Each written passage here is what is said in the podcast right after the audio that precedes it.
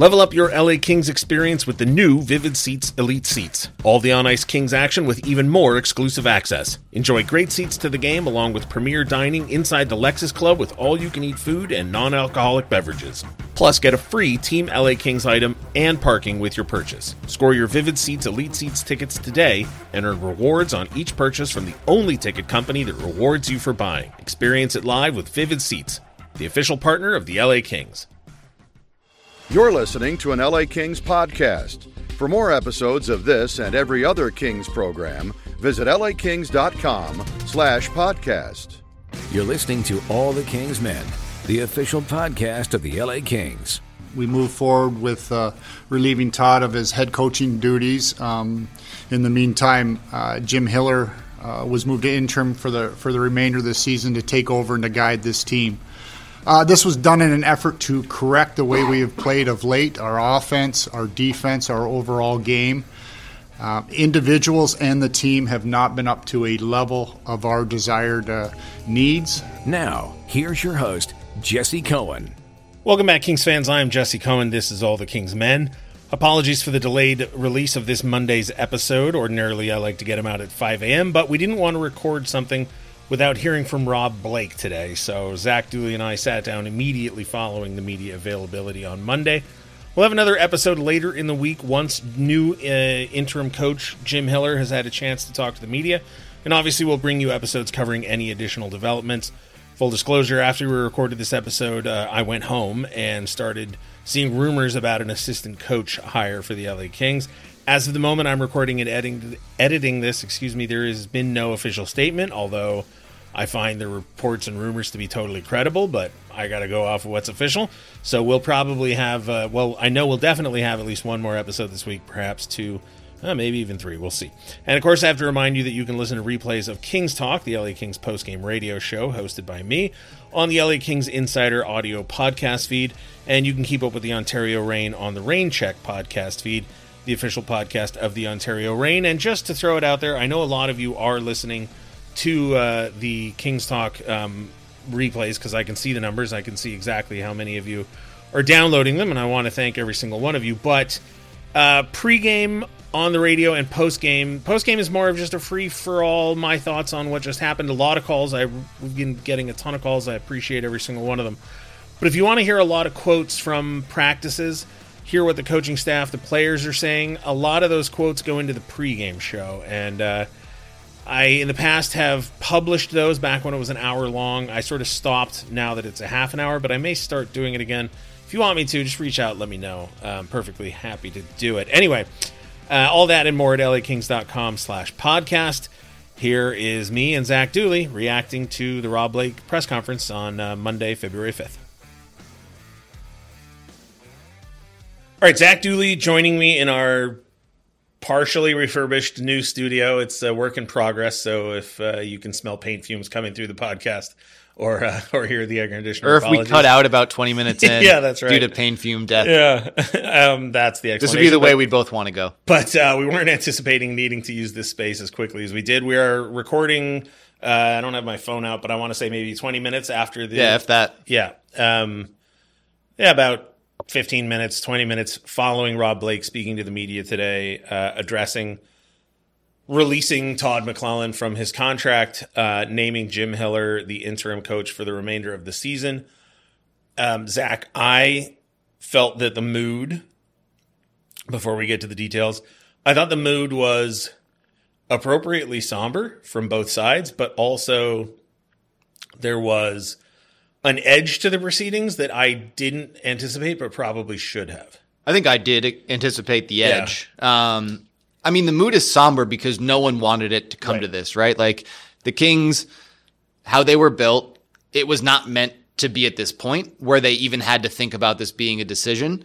And if you said this 20 games ago, you'd be laughing because things were going so well that how could you possibly imagine this team in a scenario where they had to, or were, even considering relieving the coach of his duties. And then you lose 14 of 17, and suddenly the narrative drastically changes. Um, I think it was a hard day and a hard few days for Rob Blake. He did not want to let Todd McLellan go. But as he put it, I think summed it up best. It's a wins and losses driven business. From this point on, the Kings will be judged on wins and losses because that's the situation they have put themselves in. And that was ultimately what prompted the change over the weekend was wins and losses. And I think the mood was what it was because I think everyone in the room realized that it never should have gotten to the point that it did. But here we are. There was there's two things I kind of want to address. One is in I want to say like November. Early in the season the home record was bad. Yeah. And the road record was phenomenal. Yeah. And Todd was asked, Todd McLellan, former head coach of the LA Kings, uh, was asked about it a number of times. And early in the season, it was easy to dismiss Right. because it was like a 500 record at home, but they had, I think it was like And five was games blank 0 and 0 on the road, right? Yeah. but it was like, I think they were like, I don't know, maybe two, two, and three at home or something. Yeah. And you go, look, Oh, they got points in and yeah, points in three, and you know they came back against Carolina, and they had a bunch of weird situations where they were on the road in game one in back to backs, and then at home in game two. So like I think one of them they came home from Pittsburgh and then played Vegas or something like that. Yep. So you go like ah whatever. But at some point in the season, Todd McLellan had a moment where he was just like, yeah, I don't know what it is, and we're worried about it. Yeah. Or maybe he didn't say worried, but he acknowledged that it was Yeah. a concern and that there wasn't an answer for it. To me, that's part of this conversation. There's no through line that'll happen. And you can look at the overall record. I mean, Rob Blake referenced it today, right? They're still a playoff team. They're Yep. 23, 15, and 9 or whatever it is. Um, but as Dennis Bernstein asked in the press conference, you know, you're a playoff team, but you're not playing like a playoff team. Right. And I don't think the Kings ever played like a playoff team at home this year. So I don't know how much that, I just wanted to throw that out there. I mean, the the point is is good because you can't look at what's going on with the Kings right now and say that's it. There's no DiCaprio meme pointing at it, right? Right. There's nothing, no one thing that if you changed it, it would fix all of the issues. Because if it was, it would have just been done right now. Mm-hmm. Because Rob Blake said the offense, the defense, and the goaltending all needs to improve. That's the whole game. Right. The only thing that's been consistently good is the penalty kill, which has still been like the best in the league. The power play's actually also gotten a lot better over this stretch. But overall, every aspect of the game, if you look at the first 24 games to the last 24 games, has drastically dropped. Um, I think it was you who pointed the, to the Columbus game as the ultimate downswing. I don't know where the 24 24 split lines up, but if you look at it through your lens, Yeah. there's some validity to it of, of that game was kind of where things shook. It was the first two months and it was the most recent two months, and things have been drastically different. So I think your point of you can't just look at what's going on and say, oh, here's the clear issue, because you, you, it's just bigger than that right now, right? It's not just personnel. It's not just the team's not scoring. It's not that they're giving up too much. It's not that special teams are off. It's not that the goalies aren't making enough saves. It's a combination of everything, and that is what makes it harder to fix. when this season started, I said and believed that if everything went perfectly, this team was a Stanley Cup contender. Mm-hmm. I also said at the beginning of the season, there's never been a season in the history of the league Right. where everything went perfectly. So it's fine and good to say, you know, listen, on on my best day, I'm a you know I'm a potential Olympic decathlete. Like, well, I'm not anymore, but when I was in my 20s, but you have to do it. And one of the things I find fascinating is the other thing I kind of wanted to reference is, and and I days like this are particularly tough when it comes to reconciling this fact in sports and in most things. There's a difference between lying and selectively telling the truth. Mm-hmm. Like when Rob Blake said, We have no plans to fire Todd McLellan on January 18th. You and I both believe that he meant it on that day. Yeah. But it doesn't matter Right. because less than two weeks later, he did. And, you know, he has said repeatedly Jim Hiller is the coach for the rest of the season. Well, if Scotty Bowman, is Scotty Bowman still with us? I'm not sure, but either way, I don't think if, he's an if option. Toe Blake, if Toe Blake appeared from beyond the grave and said, "I will coach your team for no pay," like, well, then things change. So you have this, you have this, you know, this long press conference today where all these statements were made, and I believe that in the moment they're true. But you know, at, at Rob Blake was repeatedly asked about what will happen when the trade deadline rolls around, and he very correctly said, like, I don't want to speculate because who knows what could happen between now and then. So good for him for not. But it's like when he was asked about the positional futures of Pierre Luc Dubois, about And Quinton Byfield, Byfield. yeah. Like, yeah, today it's one thing, but what if Anze Kopitar and Phil Danault both get sick and Right. miss two games, is he a center then? Yeah, probably. Like that Yeah. you have to take things as they come. You can't just, you know, in the moment it's one thing, but you know, after that press conference, it was the morning of the Nashville loss at home. It went Nashville loss, Rangers win, San Jose lost, Buffalo. So we now look back knowing, okay, each of these points is this one it was, is this one it was. And, you know, Rob Blake said after that road trip, which was right before the Nashville game, before his availability, they got together and determined, well, obviously the team performance is not adequate right now. It has to get better. So at the time, I, I, I believe him, and I still do believe that at the time that was the thought process. I don't think that they thought a coaching change was coming. Um, but then the next seven games played out one by one, collectively, however you want to view it. And the performance overall and the way that the games were being played didn't improve the way that I think everyone hoped it would and would not have brought us to this point. I, I said to you this morning before all this happened, I, I didn't think they were going to do it at all.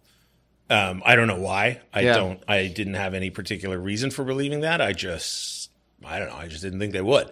Um, there was a moment earlier in the season when Edmonton lost to San Jose, and there was a shot of Woodcroft and I Yep. forget his assistant, Dave Manson. and they're walking across the ice, and some lip reading Yep. uh, individual said that they, I think it was like, well, I guess that's it, or something like Yep. that.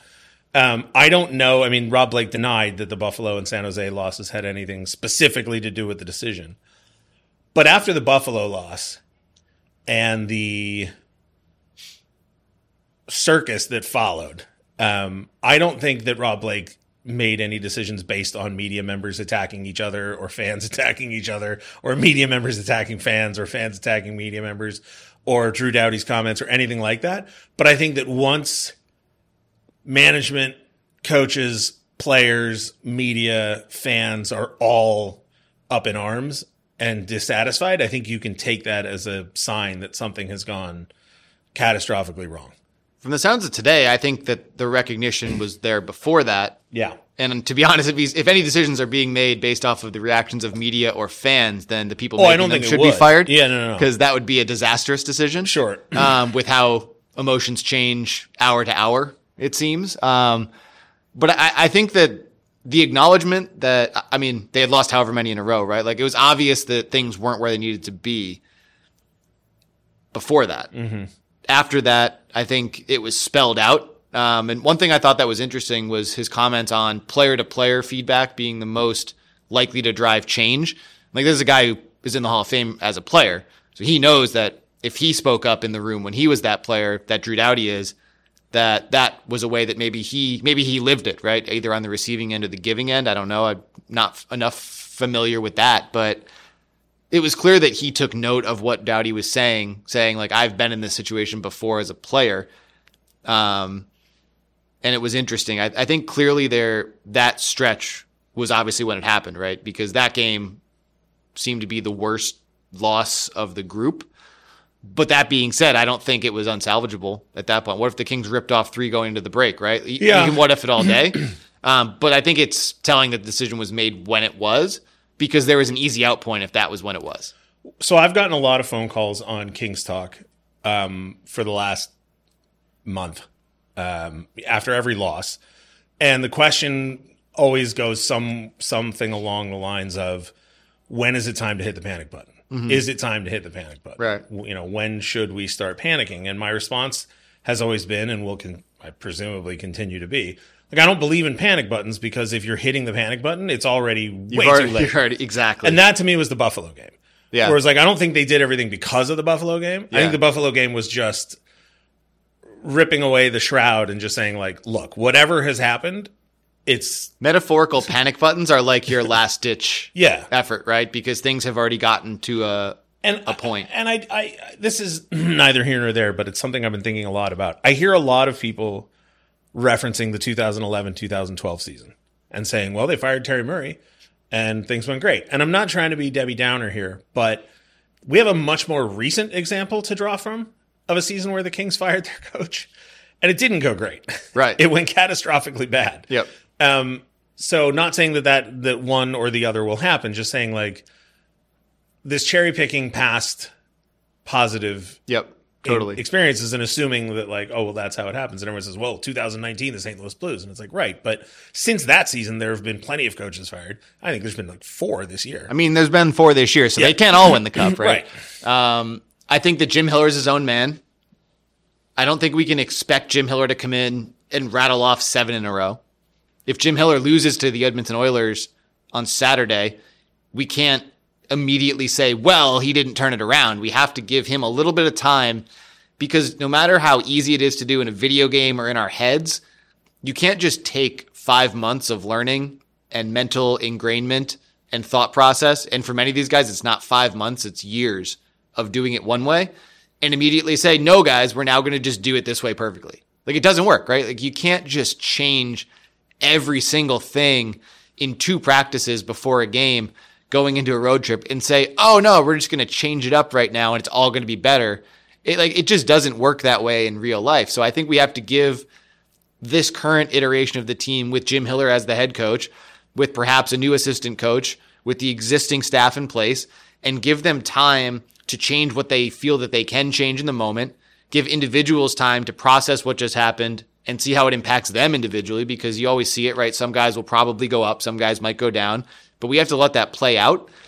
And I think that we, before we know, well, whether this was positive or negative, we have to see what happens. And I don't think we can be too reactive right away as someone who's a first time NHL head coach with a lot of coaching experience works his way through it and tries to guide this team back to where it can be. There were a lot of questions directly asked about Jim Hiller. There were a lot of questions that weren't necessarily about Jim Hiller that got Jim Hiller answers. But I wish we had, I wish NHL press conferences were a, a more, um, I don't even know what the word I'm looking for is. I wish we could have dug deeper. Like, there's no way to do it. But when Rob Blake said, Jim, you know, what's the difference between Jim Hiller and Todd McLellan? And he said he's a different person. The meetings will be different. The one on one meetings will be different. The deployment might be different because Jim Hiller will have whatever he think, you know, his opinions will be different. His approach will be different. So it's, I'd be very curious to see, and most of it we won't see because we don't get to sit in on the one on one meetings and all that mm-hmm. stuff. But I'd just be really curious to know how different it is because Jim Hiller's been there for a year and a half at this point. Yep. So the players know him. He Yep. knows them. There's not going to be a meeting where he calls them just choosing a name randomly, but he's not going to bring Adrian Kempe into a meeting and say, well, Adrian, how come your shooting's off? And Adrian's going to be like, well, my dog ate my homework. Like he's not going to, not going to fall for that. He knows these guys. And that was the other thing that, that Blake said, right? Like he's his own man. Yeah. He has his own approach, but he does know the team. There's no getting up to speed process there. Um, but I also think it's different when you're the assistant and it's different when you're the big dog. It's different. You can't have the same approach. Uh, but one thing I've noticed about Jim Hiller from what we do get to see is an attention to detail during practices where he knows he can't work on the power play every day. He can't work on his own, you know, forwards based systems every day, but he can pull individual pieces of the power play, individual situations during a game, pull the three players they impact and work on it for five minutes after practice. And he does it every single day. If you watch how Jim Hiller specifically operates during a practice, after they do the formal team wide part, he targets specific players and specific situations and puts those players into it as best he can in a practice setting. And that's the one thing I've been able to pick up on is his attention to detail and his willingness to work on smaller aspects of the game because he sees how those small aspects factor into the team play. So I, I think as a as a head coach, it's going to be different because he's now more responsible for the team as a whole. He has to kind of lead a group of men in a different way than he did as an assistant. But it's one of those things where, yeah, like you, I want to see how he's different in all those ways, but we won't know how he's different until he does it. And, and we may not even know, it, like we may be watching it and not know it. Hundred percent. And we might have, you know, it's it's going to come down to what questions Yeah. are being asked in the room. It's like, hey, Adrian Kempe, how was Jim's? And mm-hmm. it's it's not fair really to ask how how is he different than Todd, but you can ask how does Jim approach these situations, and how and you can kind of pi piece it together that way based on what he is saying, what the players are saying, and hopefully ultimately how it impacts things on the ice. there's a I don't know if it's a board game, but a tabletop game for kids. Um, I think it's called Who's That. You get like a hundred faces, and you've got one. Guess Who? Yeah, guess Yeah. who. That's it. That's what it's called. I feel like we'll be doing Guess Who on what kind of coach Jim Hiller is, and we'll just be observing little things. So like, if for whatever reason the lineup changes, you know, if a player is moved off of power play two back to power play one, or if someone is moved from wing to center, or if two guys that haven't played together suddenly start playing together, Yeah. we'll start seeing little things and we'll be like, oh, interesting. That may be something that he either maybe he did disagree with Todd McLellan about, or maybe agreed with him in the moment, but you know, Yeah.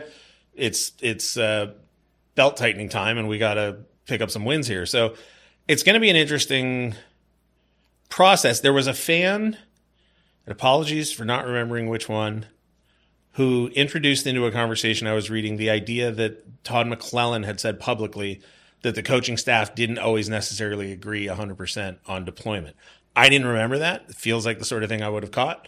I think he did. Yeah. And it's natural, right? Like, Sure. It's it's hard. The coaching staff is five guys. Yeah. So if all five are saying the same thing every single day, you almost wonder if some people are saying it just to say it. So I, I would 100% believe, and I, I know for a fact that is the case. Yeah. You know, whether it's personnel in the lineup or whether it's who is playing with who on a given night, especially when you're losing or especially when the, the moments get crunched, maybe going into a playoff series, you have 20 skaters who have a, a claim to play. You can only dress 18.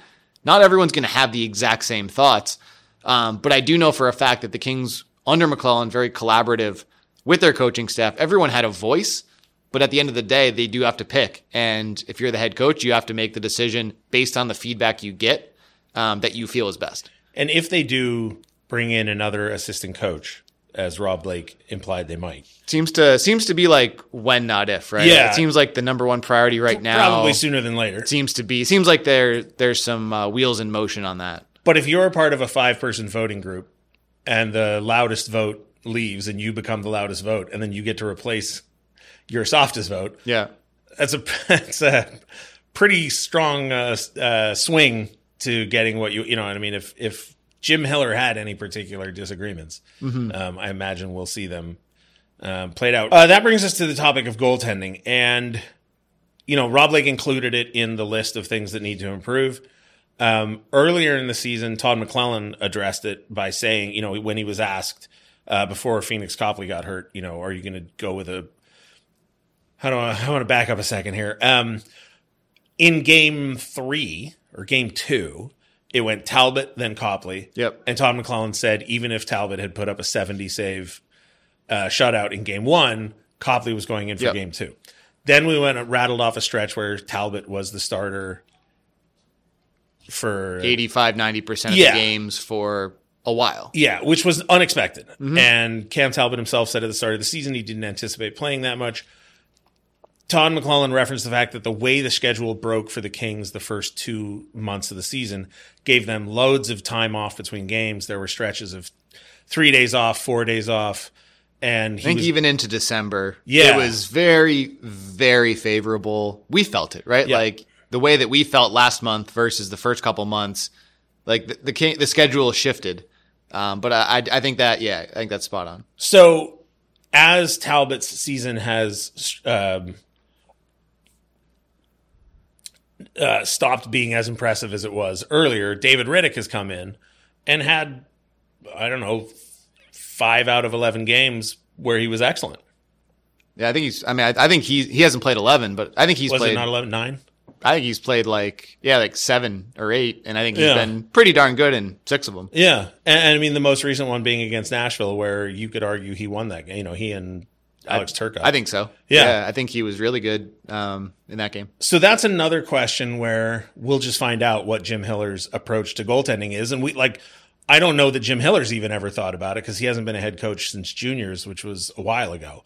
So I don't think he's had to worry about goaltender rotations. That's like just another. And to be honest, I don't think he still has to all that much. I mean, it'll probably fall to uh, You know, Mike Buckley yeah. is he's working with those guys every day, right? He knows has a feel, I think, for for who's ready to go, um, or who maybe needs to go. So Yeah. I, I think that's one where you probably rely on your assistant a lot more than the other areas. But that could be another area where I don't know. There's also two options, right? You start Yes. guy A or guy B, and right now you start Cam Talbot or you start David Rittich. But and and you know, you said earlier you shouldn't make decision based on fan input, and I agree with that. If you know, I, I said on the last episode of King's Talk, if I were head coach, and I'm not, for Right. a number of very good reasons, I'd go with the hot hand. Mm-hmm. So the hot hand is David Rittich. Yep. If David Rittich isn't the starting goalie on Saturday, and it's entirely possible he won't be, Yeah. both have had whatever ten days off.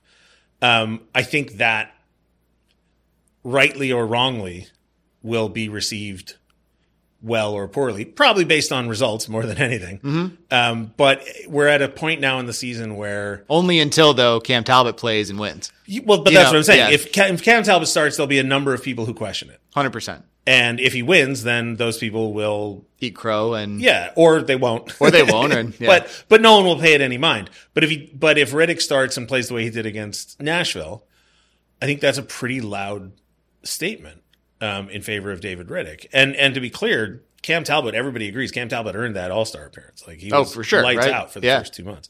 It's just another area where this team is and it's so di- sorry i'm just rambling at this point it's so difficult because rob blake was correct when he pointed out the record and said a number of times we are a playoff team Mm-hmm. but also correct when he said you know it's Dennis. not good enough We could do this whole podcast in Dennis's assessment, which Yes. is this is a playoff team that's not playing like a playoff team. right And you can't discredit the 50, what is it, six points in the bank because those are there. If they lose every game the rest of the way, they will still have 56 points. Yep.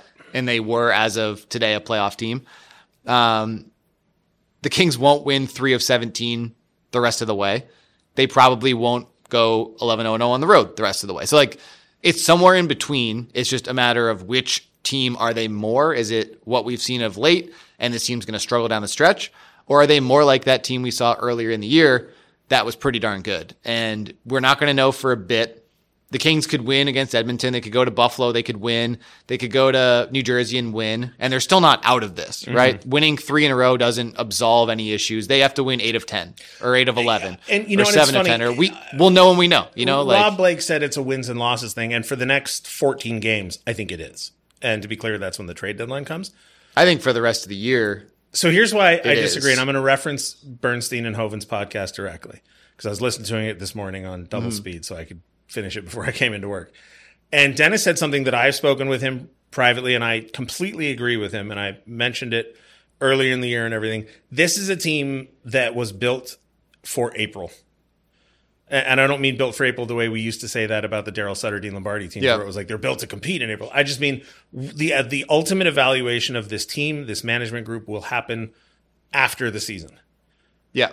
Whatever happen, however long, however deep the postseason is for this team. So even if they do go on an incredible run, and you know fight back into like let's say they finish second in the division somehow, if they're first and out, mm-hmm. it doesn't matter Right. if they sneak into the eight seed, barely make it, go, you know, 550 the rest of the way, but make it because St. Louis and Nashville. and Because frankly, this is shaping up like a one of those years Yeah. where a 92 point team makes Right. the playoffs. If if it turns out that we're the Florida Panthers from last year, Right. where you're one point less than the team that didn't make it in the other conference, but you make a run to the final, this entire conversation is moot. 100%. Um, the problem is we're sitting here watching the team today, Yes. and it's not moot. It's totally And relevant. I'm going to guess that the all the Panthers Cats podcast right. at, at some point last year was sitting here having the same conversation because the team didn't look very good. right. Now there's right now no signs to suggest the Kings will be that team yet, but we've got however There never many- are, though. There never are. There can't be Yeah. because we're not having this conversation if things looked really good and they don't right now. I think when you did your midseason eval or you know recap with sorry your mm-hmm. quarter season with Jim and Nick, it was how colorful, how bright this Yes. is. Those are the things you're talking about.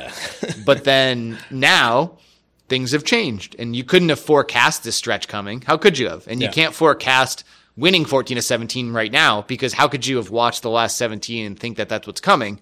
But you don't know until it happens. And I think that you're right. Ultimately, what happens in April and hopefully beyond is where this team will be judged. But you have to get there. And that was a point brought up during the preseason available for Australia, where someone said, Is the goal this season to win a playoff round or two? And they said, No, the first goal is to make the playoffs because you can't do any of that until you make the playoffs. So this team right now has to make the playoffs. Then when they're in the playoffs, or if they're in the playoffs, they have to go and they have to do it there. By Rob Blake's own words, at his halfway availability in the middle of January, he was asked about the playoffs, and his answer was, "We have to get better every year. Yep. This team has lost in the first round two consecutive years. Getting better, by my measurement, is making it into the second round." I think we probably have reached that point, and it's like you can see a a first round loss that is better than last year, but Yeah. it does, but it's the same outcome at the end of the day. And I think now, like you, it's it's wins and losses, right? It's four or it's three in that time. To get there, it's it's wins and losses, and at that point, it becomes wins and losses. There are better series and better first rounds you can have than last year than the year before, but at the end of the day, if your wins total isn't four, is it a step forward? I, I don't think that it would be. The only way I think not getting out of the first round is excusable at this point is if you make the playoffs and after game one, um, a portal to another dimension opens up and the entire team is sucked into it and you have to like ice a team of people pulled out of the stands. Well, if that's the case, I'm ready to go. Sure. Um, you know, I've been riding the Peloton. but I mean, like there there are things that could happen that would make a first round loss excusable, but but they'd be di- it'd be Th- there are there are plenty of things that would, but again, I'm not putting them out into the universe, but we all because there's too many. Like Yeah. there's too many either way, and you just you don't know. All right, before we wrap this up, let's talk about Todd McLellan because um, Because I think he deserves yeah, a segment to be talked about um, for what he's brought. I have been doing a podcast about the LA Kings. Started during, I want to say Marc Crawford's tenure, uh, then Terry Murray, then I think, I don't remember who was in between Terry Murray and Darryl Sutter because it was a very brief window. Uh, then Darryl Sutter, then John Stevens, then Willie Desjardins, now Todd McLellan, and now uh, Jim Hiller. I did not have the opportunity to be in the room on a regular basis with any of those coaches until Todd McLellan. I Yep. had an interview to sit down and and and talk to John Stevens, um, and subsequently have had an opportunity to get to know Darryl Sutter, but not while he was head coach of the LA Kings. Sure. So my only head coaching press conference, well, you know, experience is Tom McLellan, and I have to say, I always really admired uh, how important it was clearly to him that the players were human beings Yeah, for whatever that's worth. That that mattered to me. I think that was extremely important.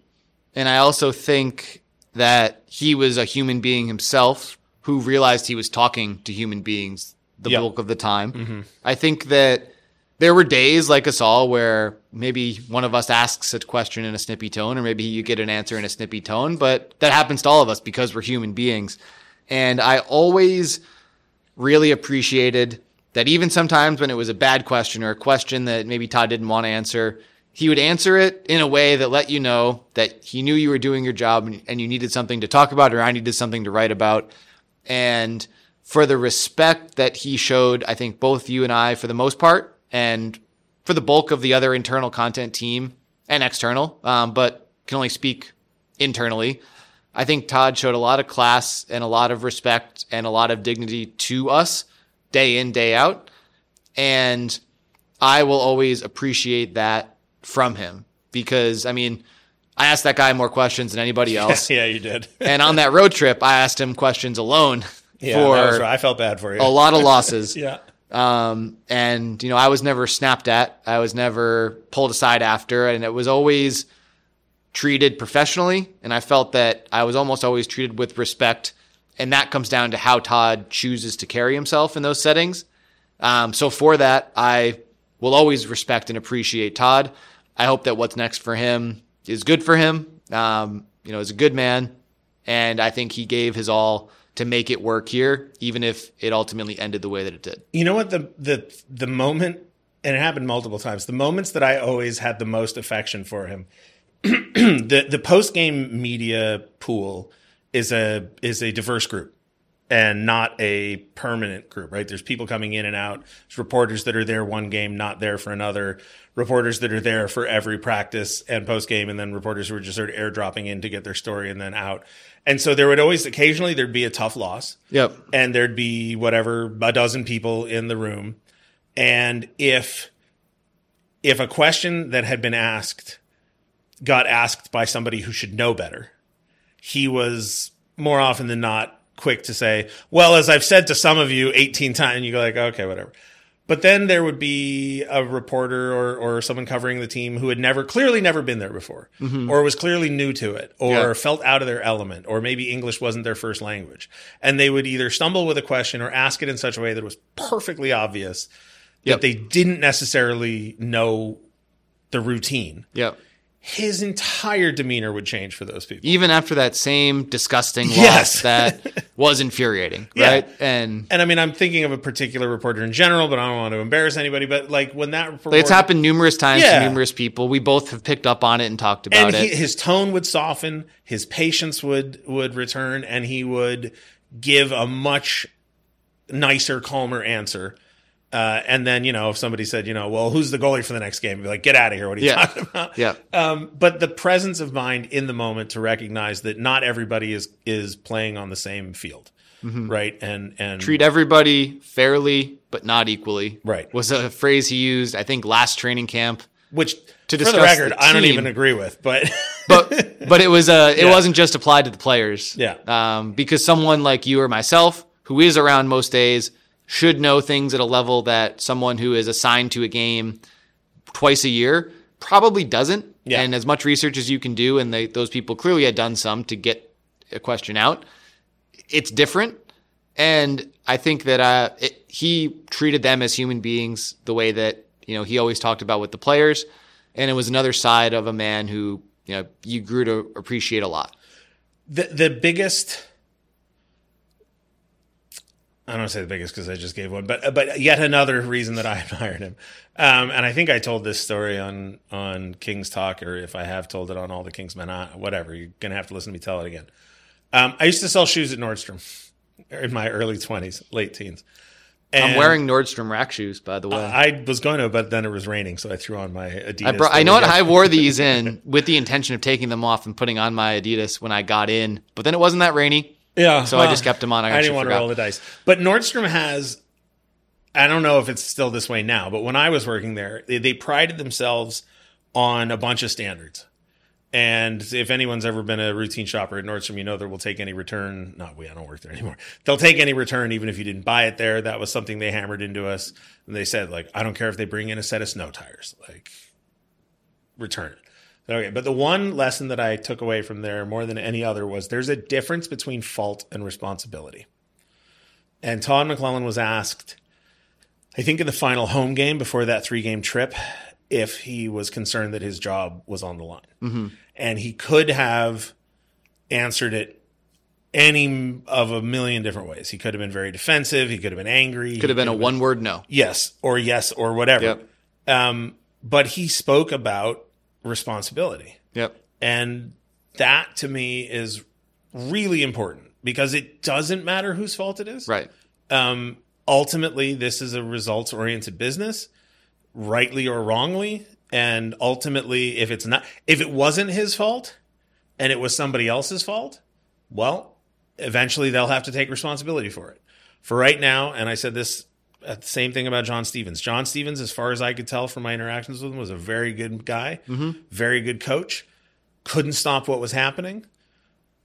Not his fault, was his responsibility. Yep. Um, so for Todd McLellan to take a beat to acknowledge that, that really resonated with me. And and I had gotten an inkling. Like I said, I didn't think they were going to do it, but in the back of my mind, knew that it was possible, and was lamenting the fact that if it happens on the road, I wouldn't get a chance to thank him and Yep. tell, tell him all the reasons that I admired him. So I guess this is my chance to do that. Um, and uh, like you said, I, whatever he does next, I wish him the best. Same. I think that was well put. Yeah. Um, he took responsibility for what happened. There's fault that you could place on the shoulders of a lot of people, and a lot of those people have taken, I think, responsibility for it. Um, as far as we're concerned right now, I think we both, you know, really do appreciate Todd as a person and what he brought as a coach. Um, and from here on out, it's not the end of the year; it's the middle of the year. There's a lot to play for and the team that we thought the Kings could be is still within the range of outcomes, but it's about taking responsibility and correcting things moving forward in order to even have a shot at that happening.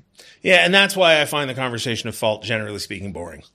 You know, It's it's the easy yeah, way out, right? it's a conversation for a much later time, Yep. right? For right now, When you're faced need- with a difficult situation, Yeah. it's easy to determine what's wrong. It's hard to fix it. And it's almost kind of the same thing. It's easy to say whose fault it is or to think whose fault it is. Yeah. But to take responsibility and to fix it is ultimately the hard thing to do. And that's the phase the Kings are in. It, no longer matters yeah, it's time to start winning where games. the fault is. Exactly. Zach Dooley, thank you very much. We are gonna have uh, another podcast later this week. Um, full disclosure, I had all sorts of ideas and plans for what this week was going to look like, as you did too. Yours was going to be a vacation. Um, none of that's happening now because of all this. So we'll be back on Thursday afternoon following the Jim Hiller introduction uh, press availability. And if anything else happens, I guess we'll have that. Uh, so thanks for listening, Kings fans, and. Uh, hopefully the next time well i guess the next time we talk to you there won't have been any more games so nothing will have changed So the, the win loss record will be Yeah, the same, exactly. um, but we will have heard from Jim Hiller Yeah. in his introductory presser, and uh, we'll we'll have more to come. yeah thanks for listening kings fans